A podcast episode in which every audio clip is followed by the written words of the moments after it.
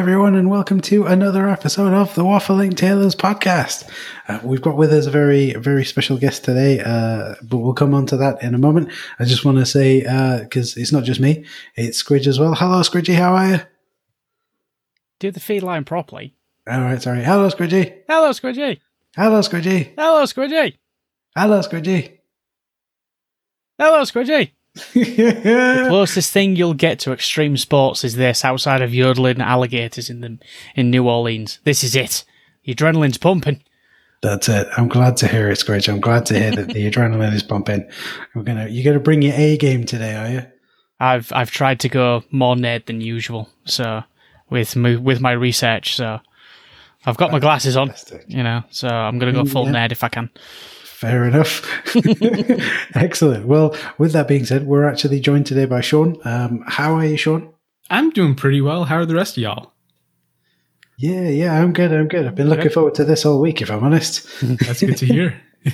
You know, getting to talk sort of history of a little bit of like history of computers, history of video gaming and stuff is something I'm super interested in.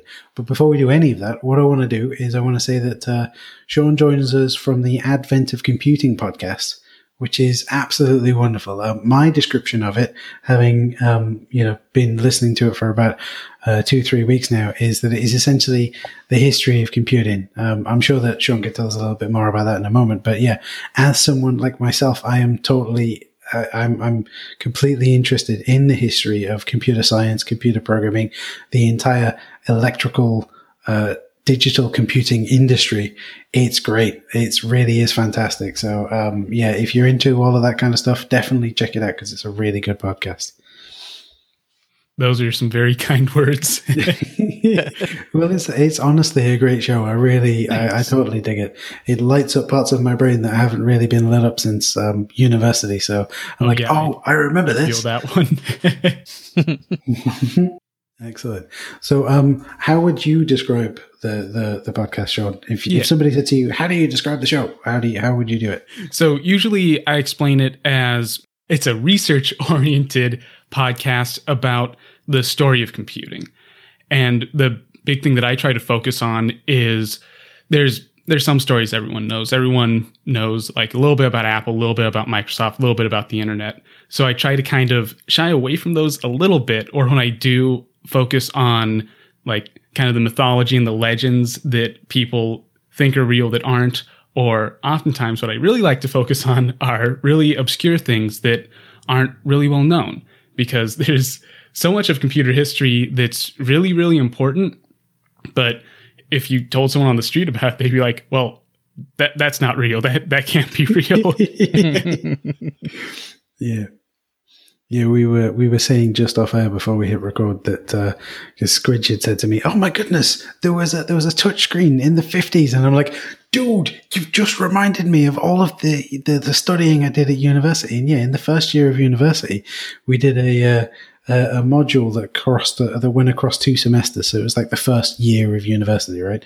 And we did this thing on computer graphics. And when they showed us, I can't even remember the name of it. I'm sure you guys probably can remember the name of it, but it was essentially a radar screen with like a fiber optic pen, and they could draw on the screen. And I showed a friend of mine that he's not a programmer. He's not an IT guy. He's like computer adjacent, you know, like you, in quotes, typical end user. And he was like, "This isn't real. There is no way that touchscreen existed in the 50s. This can't be real." I've done some research. I can tell you what it is if you want. Not the entire specs. I've got the notes of the actual specs of the machine, but it's a DEC PDP-1 that was in 1959. PDP-1s are cool systems for a lot of weird reasons. It just reminds me of Captain Scarlet, you know, machines with all the dials and lights and stuff. Mm-hmm. That's what I thought. First thing I saw when I was looking it up, I said, "Where's the keyboard?" Oh yeah, you flick the switches to program it. That's just switches. I just want a panel on my desk, right? That just lights up with switches that do nothing. Yeah, blinking lights. Yeah, blinking lights and switches. So people come round occasionally. I can just flick one up, or turn a dial, or push a button, and they'll be like, "What's that?" Just give me a second. Flip. Yeah. I can't tell you why, but I've just kind of flicked. Like you set an alarm to go off on your watch or your phone. Oh, hang on. I can't do it. Not for that. We'll all blow up if we don't do that. Wait. So I have seen that somebody has made a PDP, I think it's PDP, either a PDP-7 or a PDP-11 kit out of a Raspberry Pi, and it has all the blinking lights and everything, but it's actually running software. It's probably the 11. That was a lot more popular. So a lot of people have memories of it. Yeah. So maybe that's what you got to do, Squidge, with all of the Raspberry Pis you've got lying around your house. Build a PDP-11. Two of them. Because that's one of them's a Pi Cade arcade machine, and another one is in a NES case. Yeah, I've got two of them. That's tons of them, really, compared to you. Okay. I've got about 19 of them. Yeah, maybe it's something that I should do with one of my Raspberry Pis. Don't give me that. You've got more than me. Oh dear! What we'll try and do is we'll try and get a for the show notes. We'll try and get an image of the PDP-11 as a Raspberry Pi running because it just those kits are wonderful. Really cool. Emulation has gotten so good in the last 20 or so years. Just put anything on anything. That's it. That's it. I've been looking into. I want to try and get one of these Mister. You know the Mister boards. Oh yeah, the FPGA boards. Yeah. I so want to get one. They're a little bit more expensive than, say, a Raspberry Pi or whatever. But there is a limit to what they can do. But at the moment, it's practically limitless. Yeah, FPGAs are really cool technology. When I was in university, I took an electrical engineering course, which I had no business being in. I have a degree in theoretical, like, astrophysics-y stuff. I was just taking EE because it seemed really cool. It's like, ooh, I don't know how this works. And we worked with FPGAs, and those were so cool. I don't understand it. It does really neat stuff, though. So the sort of the main difference as like an emulator running on a computer is you have a bunch of components inside your computer that are general purpose components, and you have to write software that pretends to be the hardware that runs the software, if that makes sense. So it's like a PlayStation emulator is broken up into chunks of bits of code that pretend to be the different parts of the PlayStation, the different DSP chips, the reality engine. No, that was the N64. But you know what I mean? And then the CD drive and the memory card drive reader and the controller ports and all of the different ports on the back. You have to have write individual pieces of software that pretend to be those whilst running on top of a sort of standard generic CPU. And then the game runs on top of that. Whereas the FPGAs, the field programmable gate arrays. Yeah. That's the one. Yeah. You're able to actually reprogram them. So that then there isn't really an operating system. When it switches itself on, if you load the PlayStation core onto it, they're called cores rather than emulators. If you load the PlayStation core onto it, the device believes that it is a PlayStation. Yeah, it's amazing technology. Yeah. And it's a case of... Oh, sorry. Yeah, the best way I've heard described is it's software-defined hardware, which is wild to me that we can do that. Yeah. Much smarter people than myself have developed that kind of stuff. Definitely. It's like, imagine you could just reboot your PC, and in the process of rebooting it, it just decides it's got a different CPU, or it decides it has more RAM. That's literally it. That is literally how it works. It's complete magic. It's the coolest stuff. It really is. Absolute wizardry. But that's why FPGA-based emulators, like everything that Analog put out there, are so expensive, is because it's not because of the software and the everything that's involved in building it. But what you'll actually find is that most of the cloud computing providers, Amazon, Microsoft's Azure service, Google Compute Engine, Linode and things like that, they're more or less all FPGA systems. So they have huge data centers with millions of these FPGAs, and they may only be the size of a Raspberry Pi, or they might. No, I thought they were all virtualized based. I didn't know they were hardware. Yeah. So it's. Well, I know from Microsoft's Azure system, it's FPGAs which have virtualization on top of them. Oh, weird. Yeah.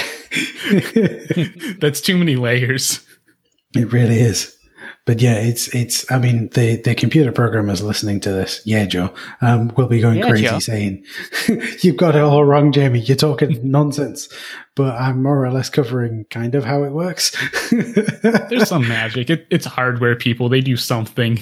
Don't think about it. It's a rough outline, is what it is. It's a rough outline. Yeah, that's it. Yeah. That's it. But yeah, like I say, imagine that's it, right? Imagine every time you locked your house. You go out the front door, you lock the door, then you unlock it, you come in, it's a completely different house. That's probably a better metaphor, I think. I'd pay for that. That'd be pretty handy. Either that or you're drunk and you try to walk into someone else's house using your key. This isn't right.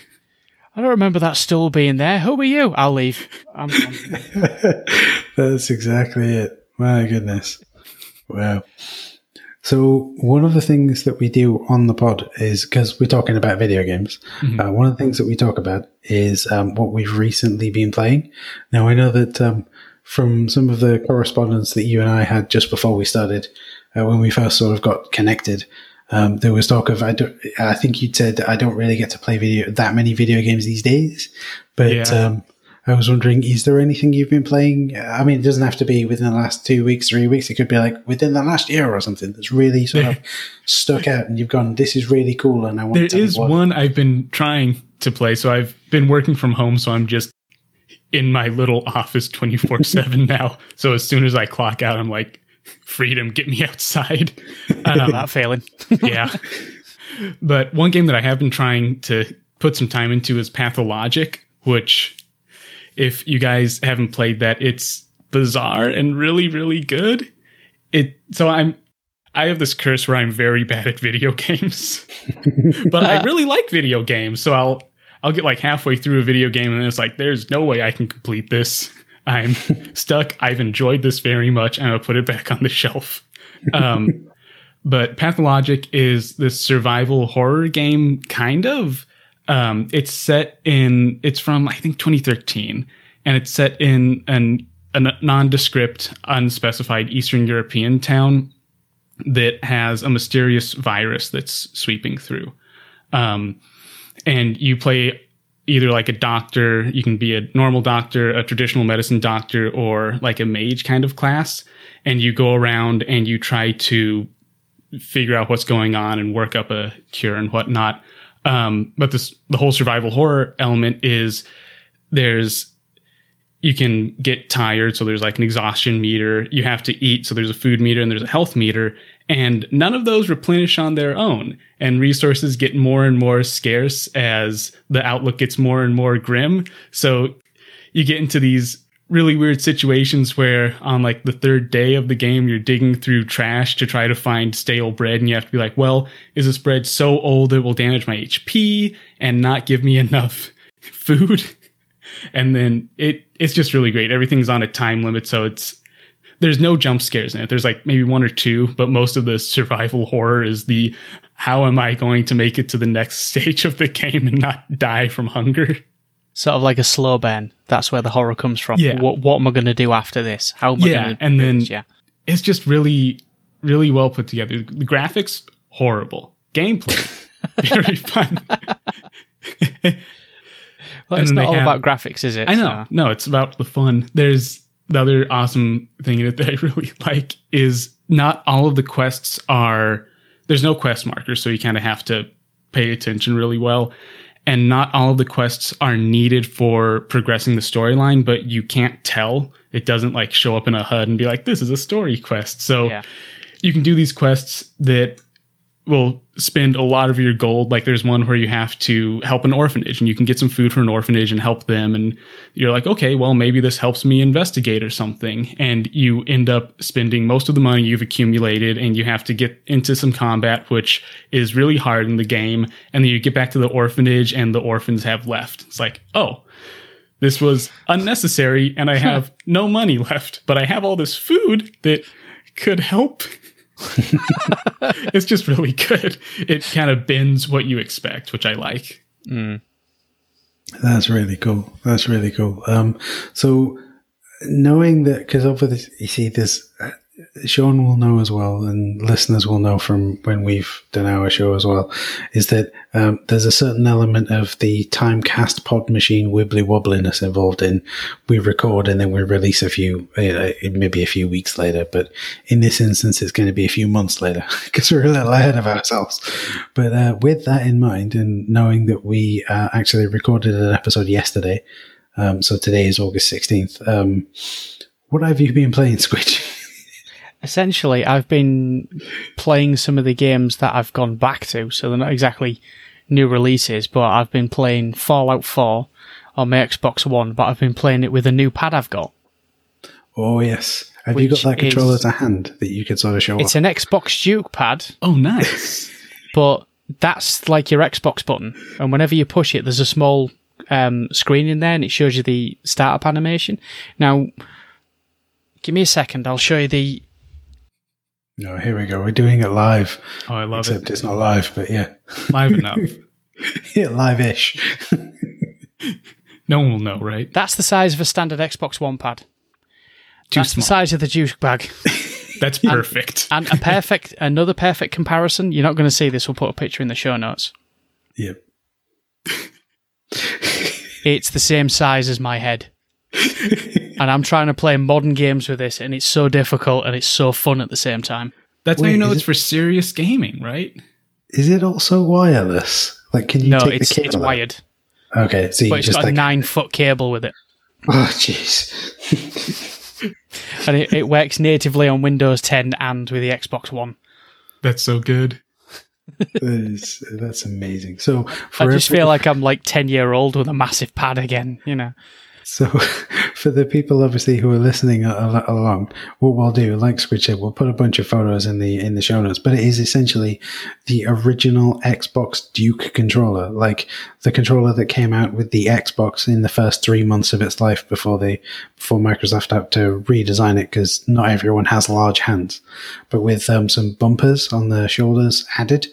And yeah, it's got did you say it was USB to mini USB or something? Yeah, USB to mini USB. The black and white buttons, which are above the ABXY buttons, they act as your bumper buttons as well.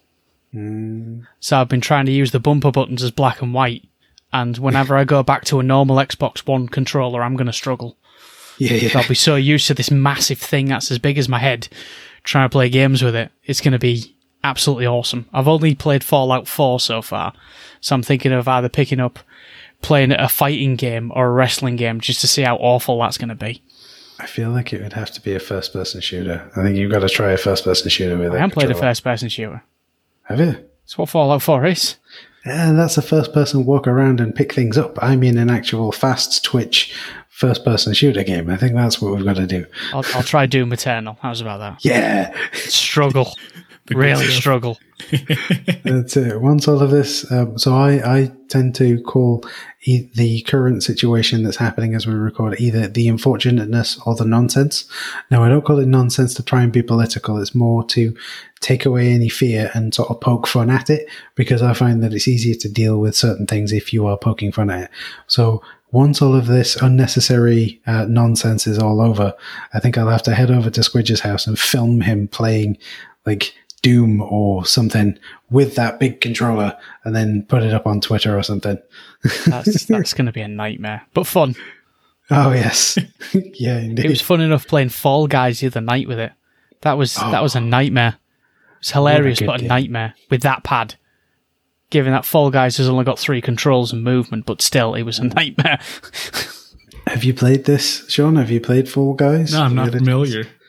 Oh, my goodness. It is the wackiest game that I've ever played, and it is incredibly short as well. It's I don't know how many. I think I said it. Yeah. I don't know how many. 4 to 5 rounds. Oh, yeah. Sorry. Yeah.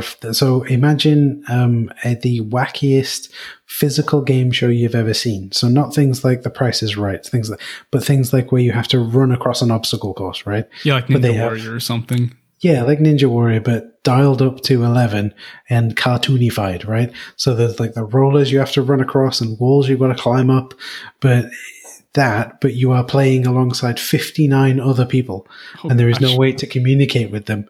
And it is just literally run from this end of the field to that end of the field. And there are obstacles like gigantic peaches, because why not? And big hammers that smash you. Yeah.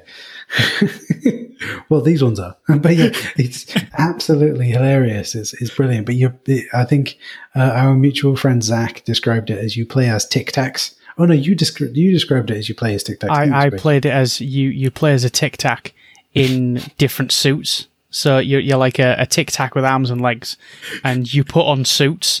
So you could be running alongside of like one of them, dressed as a duck or a unicorn, or my personal favourite, a soda can. Mm-hmm. You know, and you there's no advantage for anyone. So you're all like the same. Cool. You're the same height.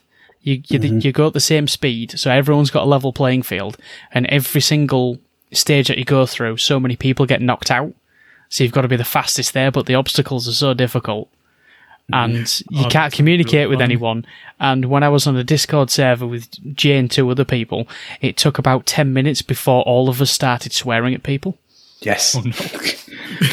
Get out the way, you flipping! It didn't help. There was they were getting they were drinking as well, so that just made it even more hilarious. You say, look at this serious time, and then they got knocked off the stage. I'm just laughing. Oh, that's fantastic. There's some elite skills, and you just get knocked right off the stage. Yeah, some elite skills out, guys. Yeah, watch this. Boom. That's it. Yeah, it's definitely worth. If you have a bunch of friends who can all play it at the same time, you can have up to 4 people in like an invited game, and then you all jump onto Discord or Slack or something that allows you to do voice chat, and then you can sort of all be giving each other loads of bantery aggravation whilst you're playing, and that's loads of fun. Just heckling.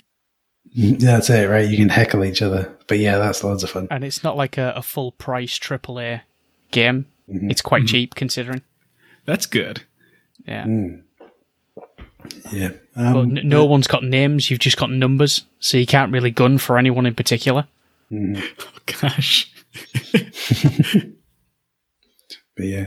So is that all you've been playing, Squidge? Is there anything else? No? Okay. Just struggling with that pad. I've been at war with a pad trying to get it to do what I tell it to do. So dude, you've got to play Super Mario Brothers on the NES emulator with it. That's what you've got to do. It's only like 2 buttons. That's easy. Yeah, right? The only problem pad is the big as my head. Yeah, the buttons will be in the center of the controller. So, yeah, you got to do that. You can just use your index finger. Yeah. Just put the pad on the desk and use my hand on the left control stick. Left and right, and then just bash the buttons. Kind of like when I used to play with the Advantage control stick, the original NES. I was really small, so the buttons were as big as my hand, so I'd smash them. Yeah, yeah. Oh, jeez. But yeah, so is that if you've been playing anything else? Yeah. That's okay. Okay. So for me, it's been Fall Guys and a little bit of Resident Evil Revelations 2. Because I'm really enjoying the raid mode on that. You just sort of pick it up and put it down, which is really quite cool. Each level lasts about maybe 3 or 4 minutes. Oh, just turned off my light. Bear with me a second, folks. That lack of light will really show up on the recording. Yes, it really will. For everyone who's really listening in, I'm sitting in the darkness. I'm not really. But yeah, so... He is raid mode of Revs 2 and a little bit of Phoenix Wright Ace Attorney on the Nintendo Switch, because I love that game. I love the original series when they came out on the Nintendo DS, so sort of revisiting that is a lot of fun.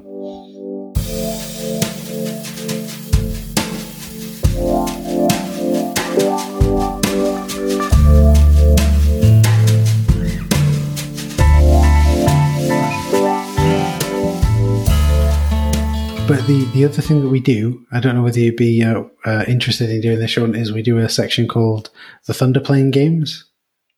Okay, right? So the Thunderplane Games is... it's a It's a ripoff of something that I'm not sure that you'll know that much about, but on BBC Radio we have this show that comes on called Desert Island Discs, and the concept for that is you're about to be marooned on a desert island. Which 5 albums and 2 books would you take with you? Now ours is, we're going to take you to the Thunder Plains, which is for Final Fantasy X. We're going to leave you there for a little while. You will be marooned, but you'll have all the supplies you need, right? You're going to be there for a short amount of time. It might be a week, it might be a month, it might only be a day or an afternoon, it could be a couple of months, we don't know. But when you get there, we're going to leave all of the computer systems that you would need to play the games that you want to take with you. So you can take 3 to 5 games, or just 2, or a whole bunch. You can have internet connected games, and we will give you access to the internet to do that, but the rule is you can't use it to ask for help, because help is coming. It's just going to be a little while. Gotta be patient. Yeah, that's it. Oh, yeah. So the main conceit is, which games would you take? And they can be any format, any console, any machine, throughout the history of video games being a thing, all the way back to, the 60s or whatever. So, and we'll provide all of the equipment for you and set it all up. So what would you take? It would definitely have to be Skyrim. That's the one game that I've put like almost 1,000 hours into, and I can still play and be like, this is fantastic. I feel like that would be a very easy time killer in a void of nothingness. Okay, that's fair enough. I mean, yeah, I know a lot of people who are in a similar boat where they're like, I've played it for 100, 200 hours, and I'm only just getting started. I'm like, it'll keep going. Yeah, and they say to me, really, you've got to play this game, and I'm like, no. If it takes 100 hours to start going, I'm fine, thank you. I'll go do something else. That's the thing. You can beat the quest in like 5-6 hours. It's not a long game, but there's just so much other stuff to do. And once you start loading mods on it, you can. There's so many good mods. There's the best one. Pro tip: if you ever play Skyrim, you have to play with the bigger trees mod. It just takes all the trees and it makes them taller. Okay. So good. So it turns from Skyrim to Alice in Wonderland. Yeah. Yeah, it's fantastic because you're like, oh, this isn't just a dinky forest. This is a huge forest. Really? It's just so stupid, but I love it. Excellent. I like that. Oh, man. Let's pick another one. Probably one of the Persona games, because those are like hundreds of hours long. Absolutely. I enjoy them a lot. Yeah, I'm a big fan of Persona 4. I'm about halfway through Persona 4 right now.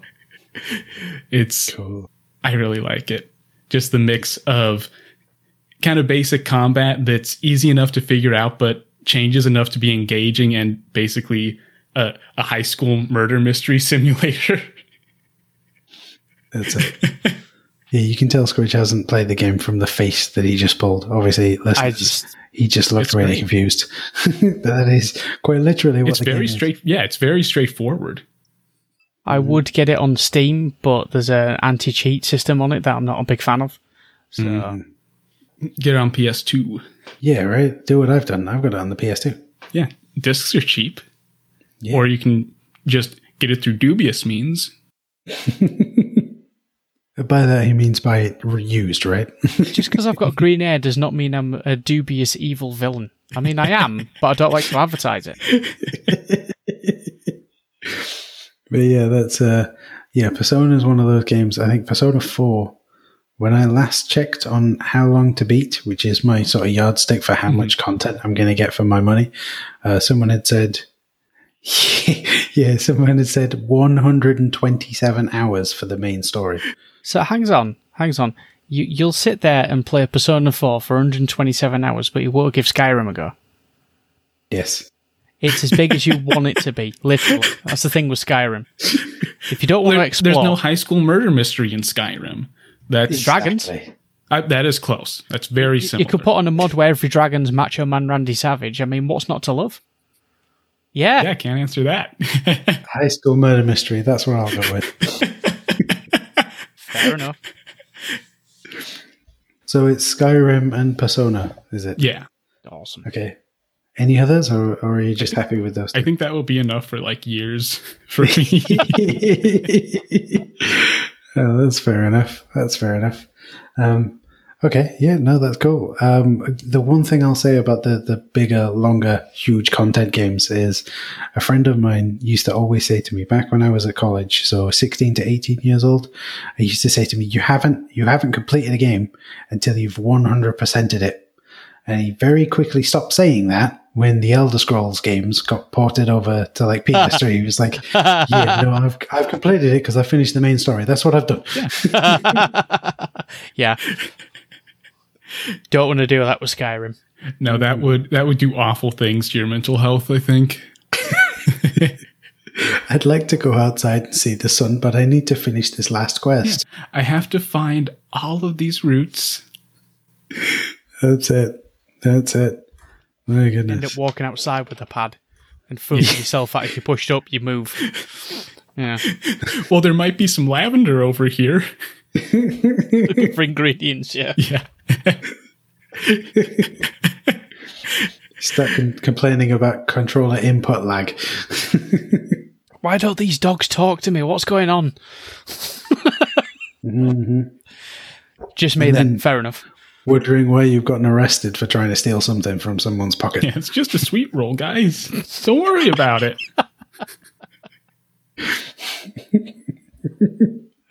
Excellent. One of the things that I wanted to talk to you about, Sean, is because we connected over Reddit, mm-hmm. right? And we spoke about talking about maybe the famous older title, or rather the not so famous older titles, as sort of the gaming generations get younger and younger.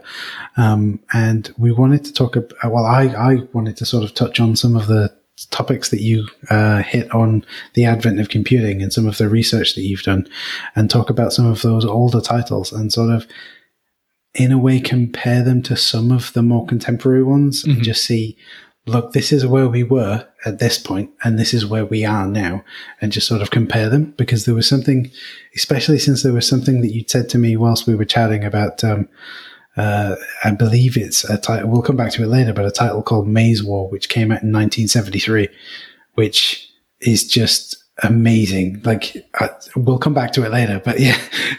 All the games that end in the word war from that period seem to be relatively influential, which is strange. Yep. We all talk about, I'll give you a little subtle teaser of, we all talk about Doom and Wolfenstein being the grandfathers or the godfathers of first-person shooters.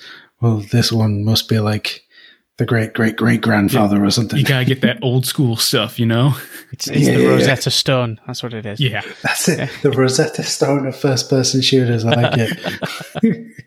They uncovered it in a cave somewhere. Oh, let's just type this into the machines we've got and see what happens. That's it. That's the thing, right? The minute you push return to finish it, that Doom guitar riff starts, you know? Yeah, it's like, oh, no, what have I done? That's the one. I've summoned MIDI. Yeah, that's the one. But yeah, so... that's the thing, right? We talk about, I'll buy a Switch game or I'll buy a PlayStation game and I just drop the disc in, drop the cartridge in, or as is more often the case now, I just hit the download button and the files will be sent to me, right? But at the time period that I'm sort of hinting at and that we're going to touch on in a minute, to transfer the game from one machine to another, you would literally take the source code and go type that in. Like you said then, go type that in and hit go and you'll have loads of fun. Or like, you could also violate U.S. government regulations to misappropriate it, but... There is that, yep. Sounds good. I mean, I am an evil genius. So yeah, there you go. Good. Kids today have it easy. But yes. So, but to set that sort of time frame in mind, we're talking about computers that were mainframes in research centers. So, mm-hmm. you know, you would be allowed... a 2 to 3 hour period of time for your code to run on it, or usually during the night. Yeah, right, yeah. It's just... There's, yeah, the whole mainframe era of anything, of programming, of whatever you do with those machines. So, like, the very tail end of the 1950s, when they start entering actual research centers into, like, the 70s, there's Oh, I forget who said the quote. I think it was... It must have been Dennis Ritchie or someone who worked at Bell Labs. But there's this write-up where he's talking about how when they got a new computer in the lab, it was a really big deal because... At the time, they were programmers, but they weren't allowed to go in the mainframe room because they had technicians that you walk up to a shelf or like a counter and you hand them your program. And you're like, here, give this to the computer. And they're like, all right. And they pull out a calendar.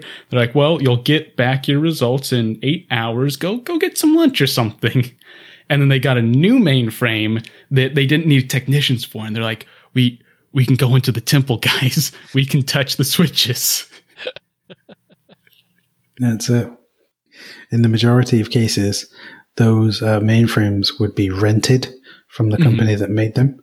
And so in some instances, you had to pay for their engineers, their technicians to come in and run the whole thing. So it could be that your company has this mainframe, which would be a whole room full of electrical components all sort of plugged together. And with cost a card. More than a mansion. Yeah, a card reader at one end where you feed in your program, and maybe if you're lucky, perhaps a printer at the other, or some or another card reader that spits out cards. Exactly right, and just like Sean said, you would drop your cards off. Now each card would have maybe 1 to 2 lines of code on it. Mm-hmm. So if you're writing hundreds of lines of code, you've got a stack of 100 cards, right? And you need to make sure they are fed into the computer in the correct order. But you're not allowed to do that, so you drop them off, right? And I remember one of my lecturers at uni saying that he was late to deliver his program code for his dissertation, for his PhD dissertation, right? Oh, no. And it had to be run on this machine. And so he's running through the university grounds with a big pile of paper cards. No. Yes. No. Yes. Yes, he fell over and he scattered everywhere. Oh, gosh. But he was already late for delivering them. So then he had to pick them all up, rush back to where he was, try and figure out an ordering system or just have them all remade and then rush back because this was the last possible date that he could run his code, get his results, and then write the paper for it.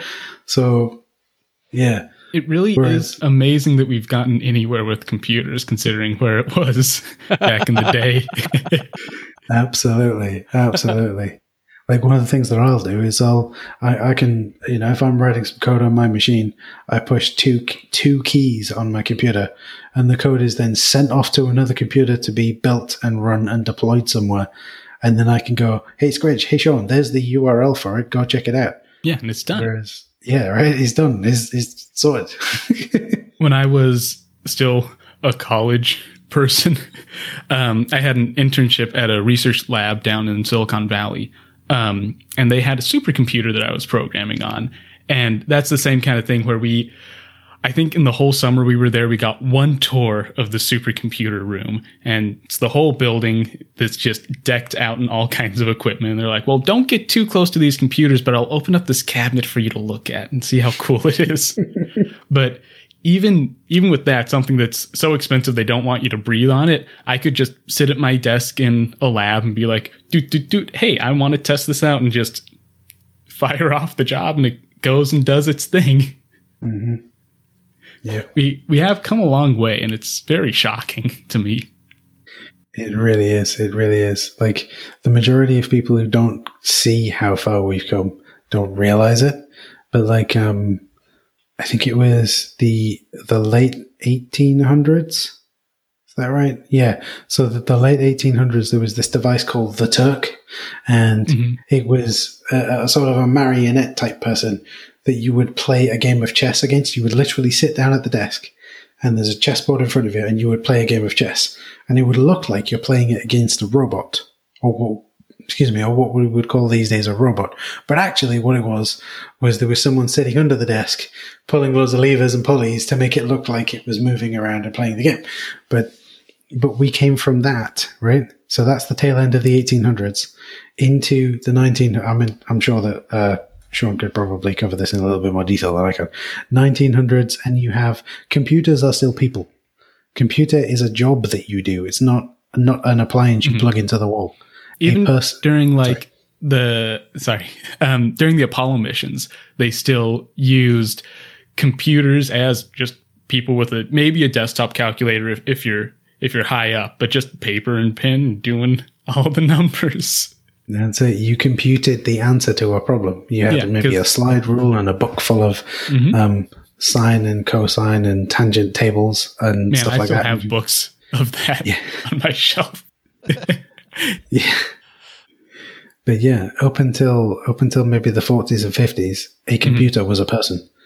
There was no... That's why like ENIAC and EDVAC, two of the first sort of commercial...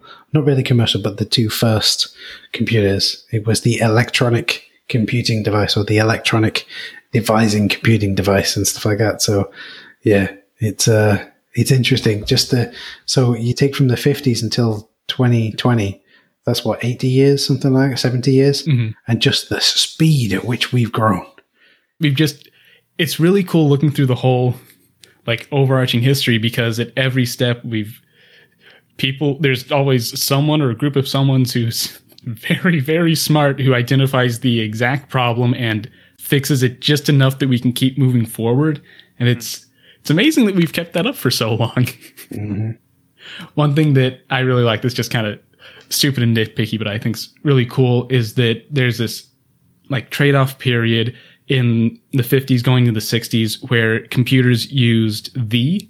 So you had like you were saying, the ENIAC or the Harvard Mark I or the EDVAC or whatever.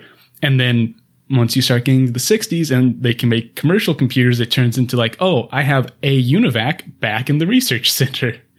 And it's just cool that even the language has to shift around it as computers just totally change. And now you get one letter and about a string of 16 numbers for something that you've got in your pocket. Yeah. A V6 27.5 cc 17 PX90 here. Yeah, something like that. Yeah. By the time you finish saying what it is, someone just says, "Oh, it's a phone." Yeah, but I was trying to. Don't matter. It's trying to be cool, guys. Spent a lot of money on this. Yeah, essentially. And that's it. It's just I tried, I think it was about 10 years ago, I tried to show someone. I brought up a picture of a reconstruction of EDVAC, of the EDVAC, and I put up on screen a picture of an iPhone. And I said, this one is something like 100,000 times bigger than that one. But that one is about 1.5 million times stronger, faster, just better than that one. And it just blows people's minds that both we've miniaturized it so much and improved on it so much at the same time. It's crazy. And yet people keep dropping them on the floor. Well, this is where we should all have EDVACs. If we had EDVAC, you can't drop it on the floor, can you? If you take it anywhere, that would be very impressive. Just power slam your computer. You'd have that and a bed, and that would be your house, wouldn't it? Yeah, essentially. You'd be really warm, which would be a plus. You don't need heat. Not in the summer, it wouldn't, but... Well, you know.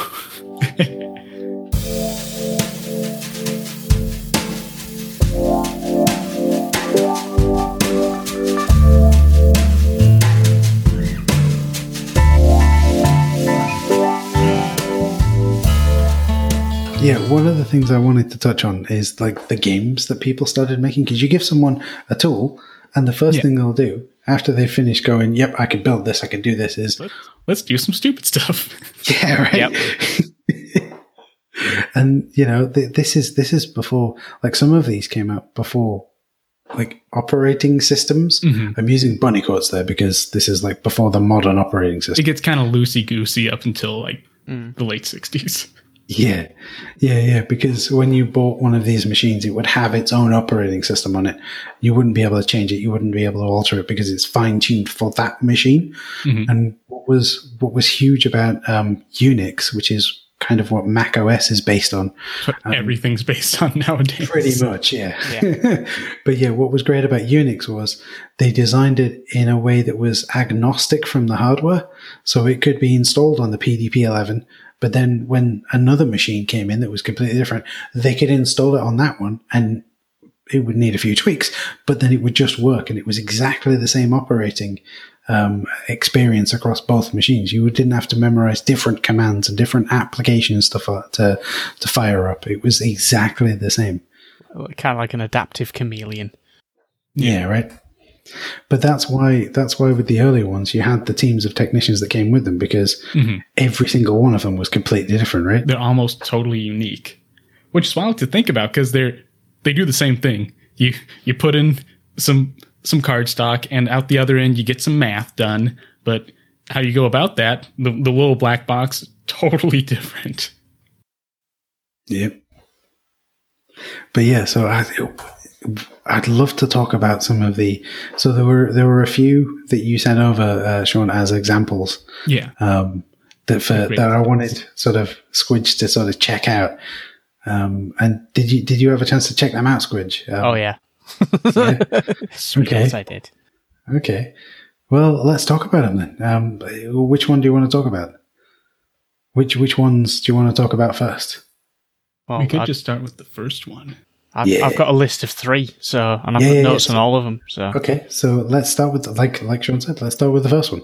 So the first one we have is Space War, which fun little fact. So many of the first mainframe video games all about space.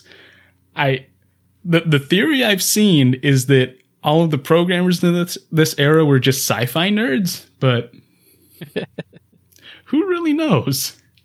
I mean, that would kind of fit, because there's a lot of talk in the sort of software that I make. I put myself down as software craftsman, right? And to be a software craftsman, you always have to be looking to be better at your job. And part of that is, and to be better at your craft, and part of that is finding the people who are already better, you know, that have more experience, that have these all of these things, and asking them questions and figuring out where we've come from and how to be better at it.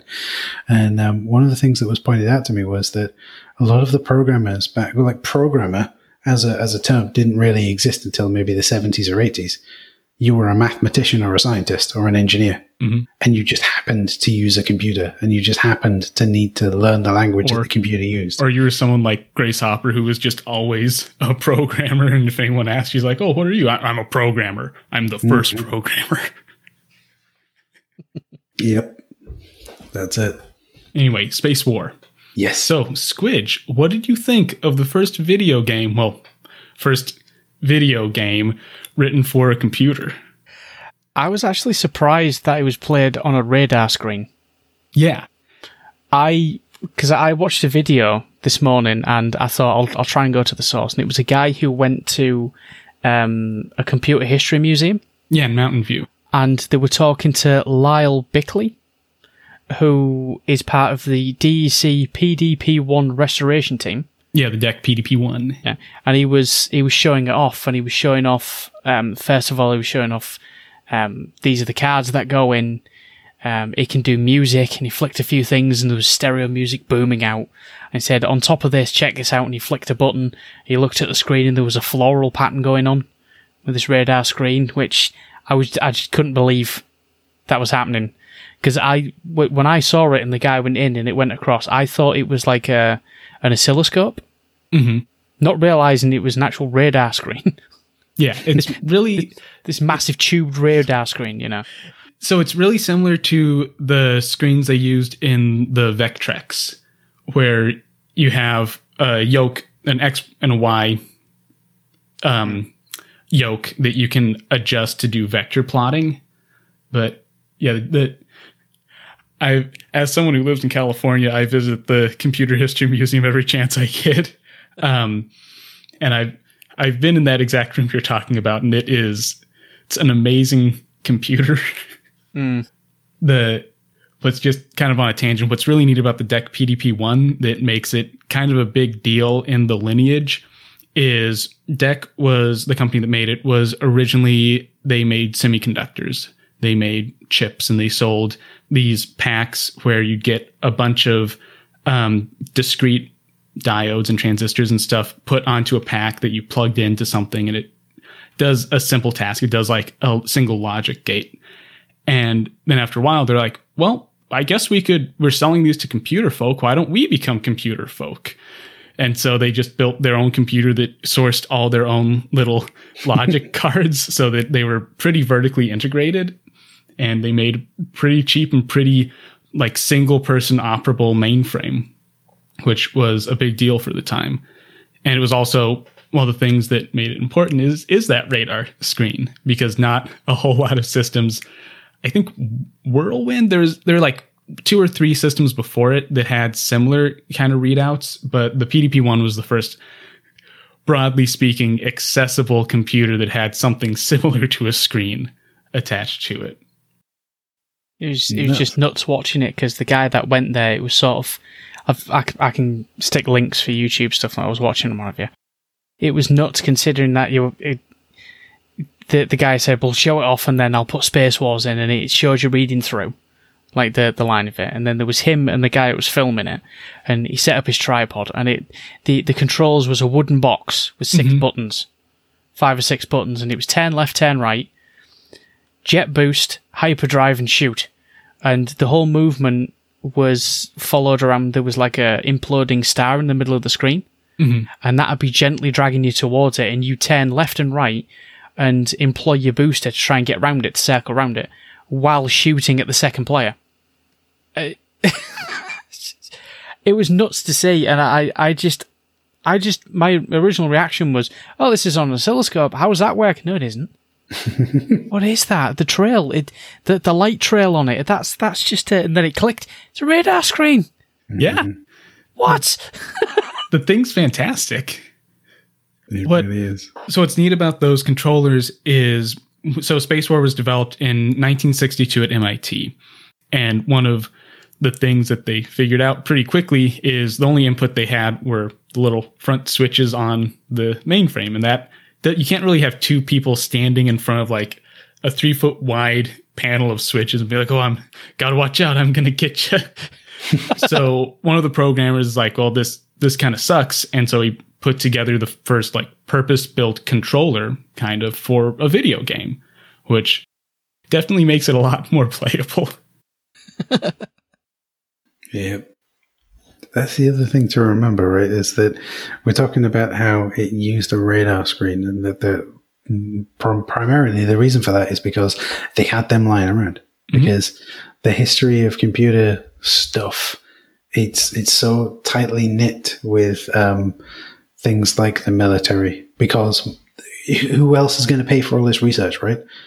And if it can somehow make that, because imagine, right? So Squidge and I are in the UK, where it's not really that big of a country, but if you've got someone in, say, Florida who needs to send a message to the president, right? Traditionally in Washington, DC, right? You've got to send that message across hundreds and hundreds and hundreds of miles.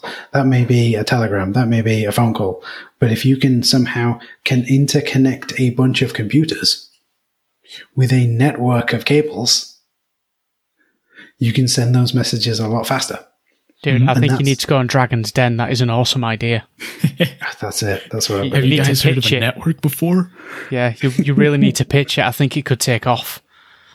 If I just throw in a few other buzzwords like microservices and Bitcoin, I'll make loads of money, right? Kubernetes cluster. Chuck that one in as well. That'll work. Get that VC funding. That's all I need to do.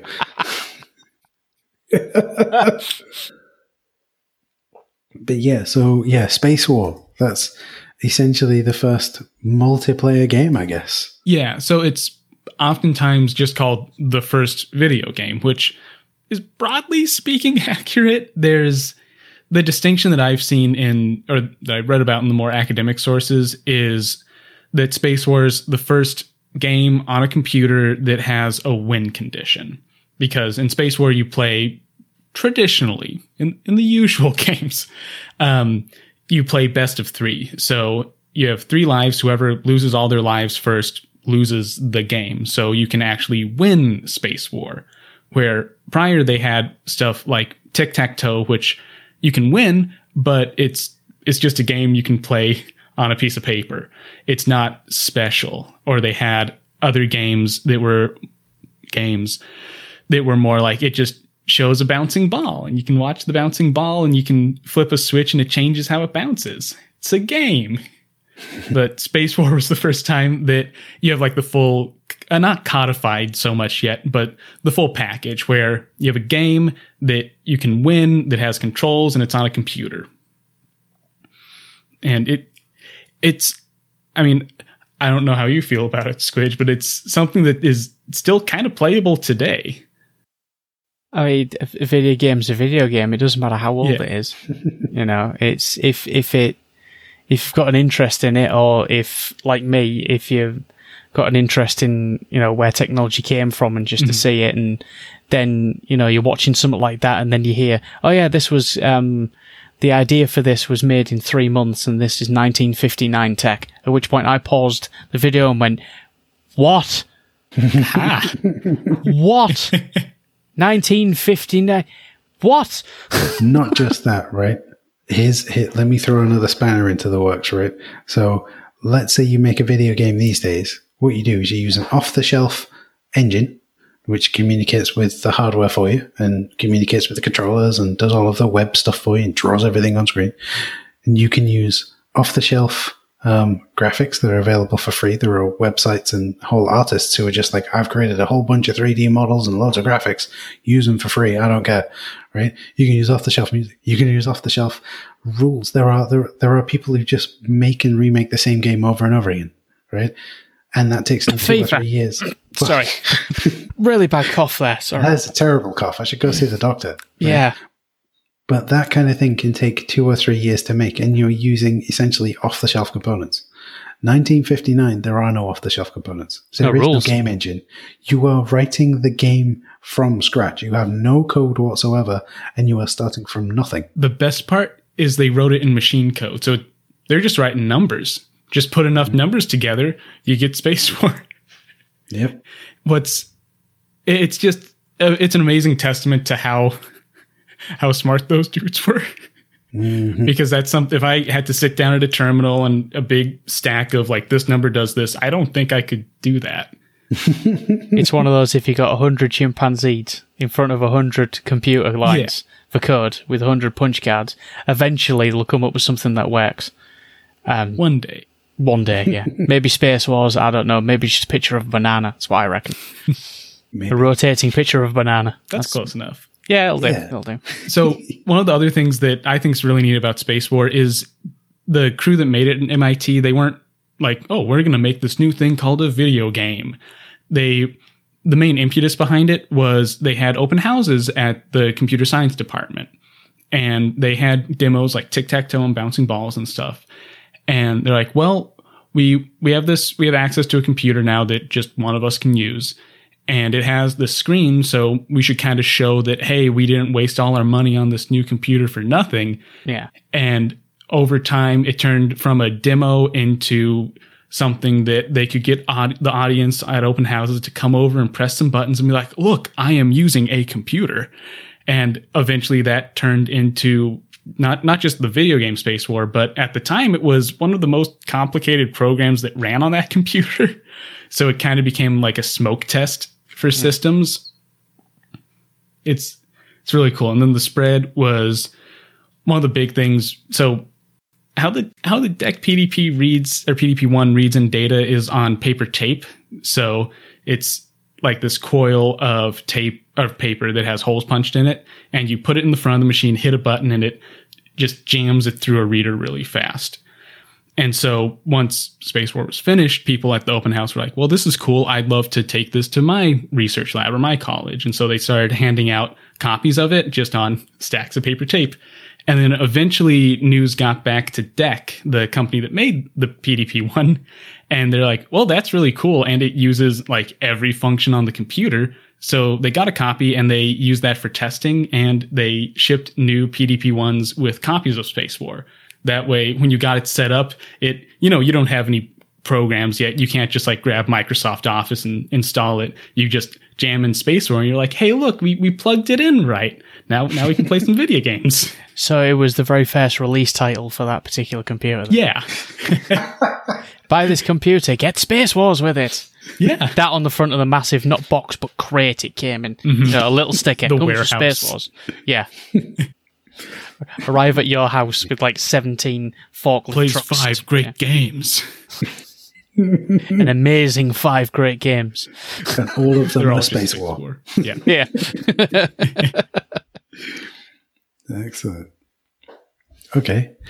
So Space War is, I was playing it earlier on today at my computer, and because there's like a JavaScript version of it, you can go to this website and it will just play in your browser. It's a JavaScript emulator for a PDP-1. It's going back to emulators being cool. Yeah. So I've got, when I loaded the website, I had a PDP-1 running in my computer. My computer was running a web browser. Sorry, my computer's running an operating system, which is running a web browser, which has a mini operating system inside it, which is what the JavaScript runtime is, which is running a PDP-11, which is running Space War. A bag of holding within a bag of holding within a bag of holding within a bag of holding. Really like an onion, right? Yep. Just with more dials and switches. That's it. Just some wires going in. That's a really weird sounding onion. That's it. You don't want to put that in your lunch. It's a specialist onion that you have to plug into the wall. But I was playing it, and it allows you to play as both players on the same machine. And I was like, oh, this is cool. Oh, wait, no. Oh, no. Sticky keys is getting in the way. No. And I can't actually play it because Windows is stopping me from doing it because it thinks that the keys on my keyboard are stuck down. It's just too complicated for modern computers. It's too high tech. That's exactly it. Yeah. What we need is the Space War test for every computer that you get, right? Open it up. Can you play Space War? How long? That should be it. A new test. How long can you go from I have a computer in a box to I am playing Space War, right? That should be the new benchmark, not the amount of flops, not the score on Geekbench. How many Space Wars it has.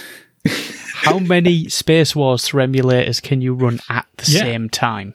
That's it. And control both player 1 and player 2 from one set of controls on your keyboard and see how long before your PC goes, if it's running Windows, not very long. Yeah, about 3 seconds, yeah. Excellent. But yeah, okay. So what about Colossal Cave then?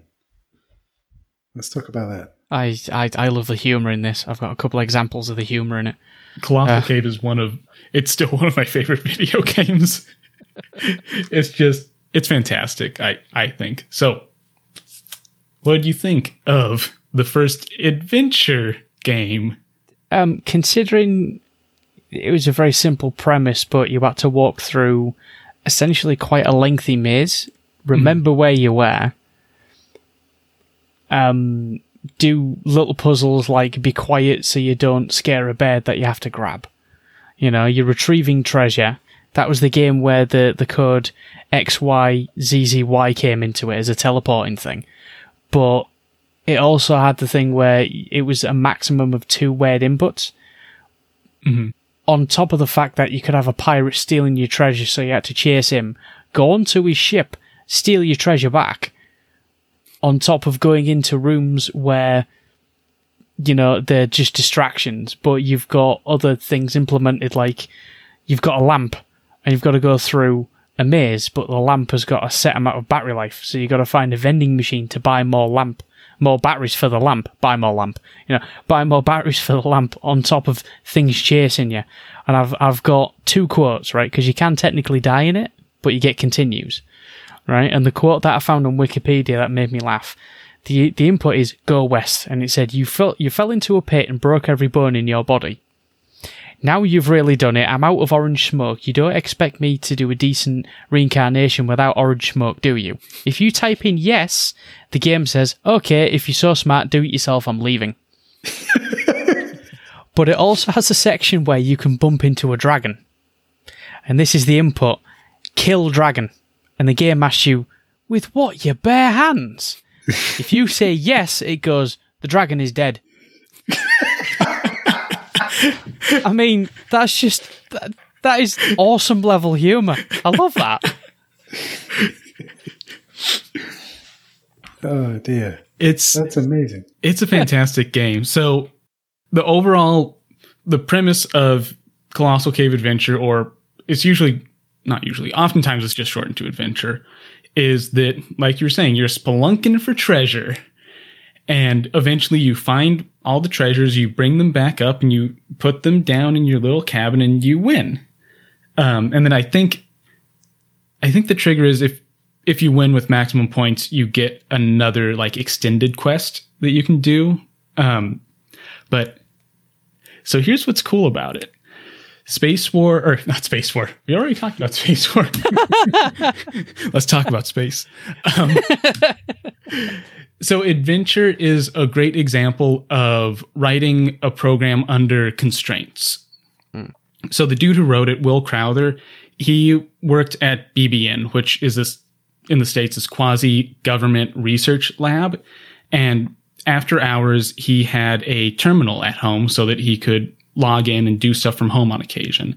But it's not like a screen terminal like you'd want to use. It's a teletype, which, for those not familiar, a teletype is a very fancy electric typewriter that can connect over a phone line to something else. So in this case, a computer. And it prints everything on paper, one line at a time, which that's a pretty big constraint. But Crowther wanted to write a fun program to get his kids interested in computers. And he was like, well, I'll do something you can play around with, maybe an adventure.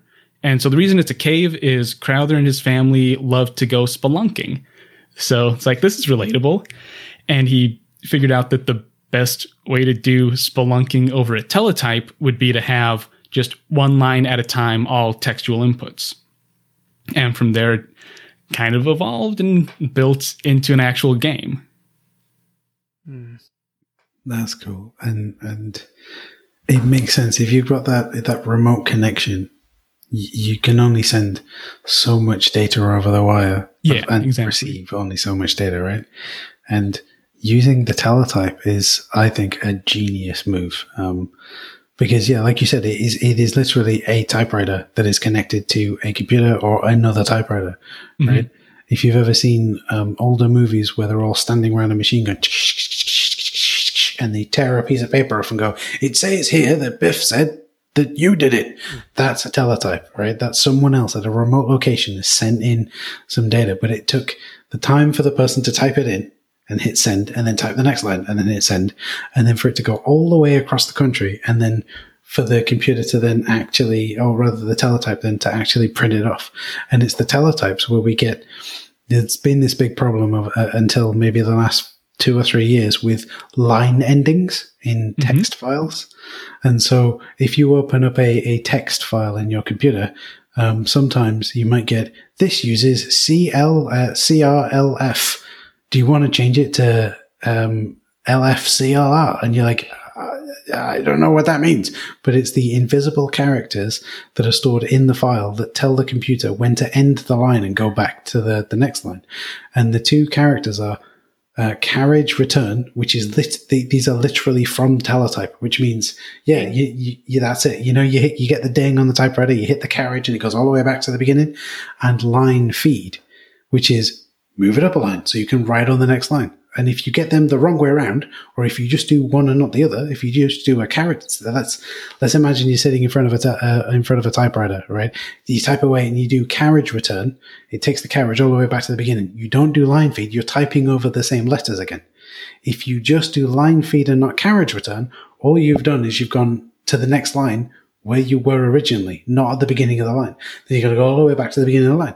And different operating systems did it differently for the longest time, which meant that if you got a file from a Unix system, from a Mac OS system, from a Linux system, and opened it on Windows, it wouldn't work properly. And if you opened a Windows file on Mac OS or Unix or Linux, it wouldn't work properly because the line endings were different.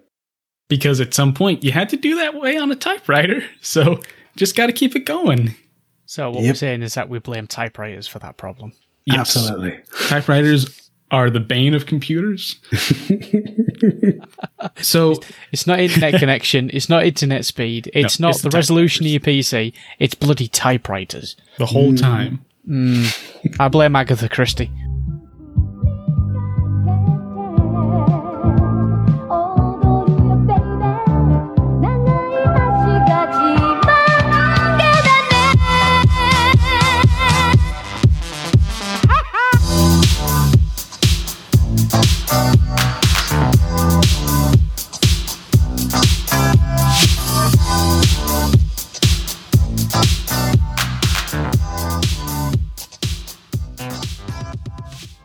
Intro music is Among the Stars by Muse Station Productions.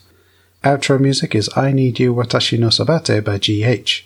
Spoiler break music is Spectrum Subdiffusion Mix by Phonics. Palette cleanser music is Breathe Deep, Breathe Clear by Siobhan Daguet. See the show notes for more details. The Waffling Tailors podcast is a proud member of the J&J Media Network. To find out more about J&J Media, head over to jayandjay.media or check the show notes for a link.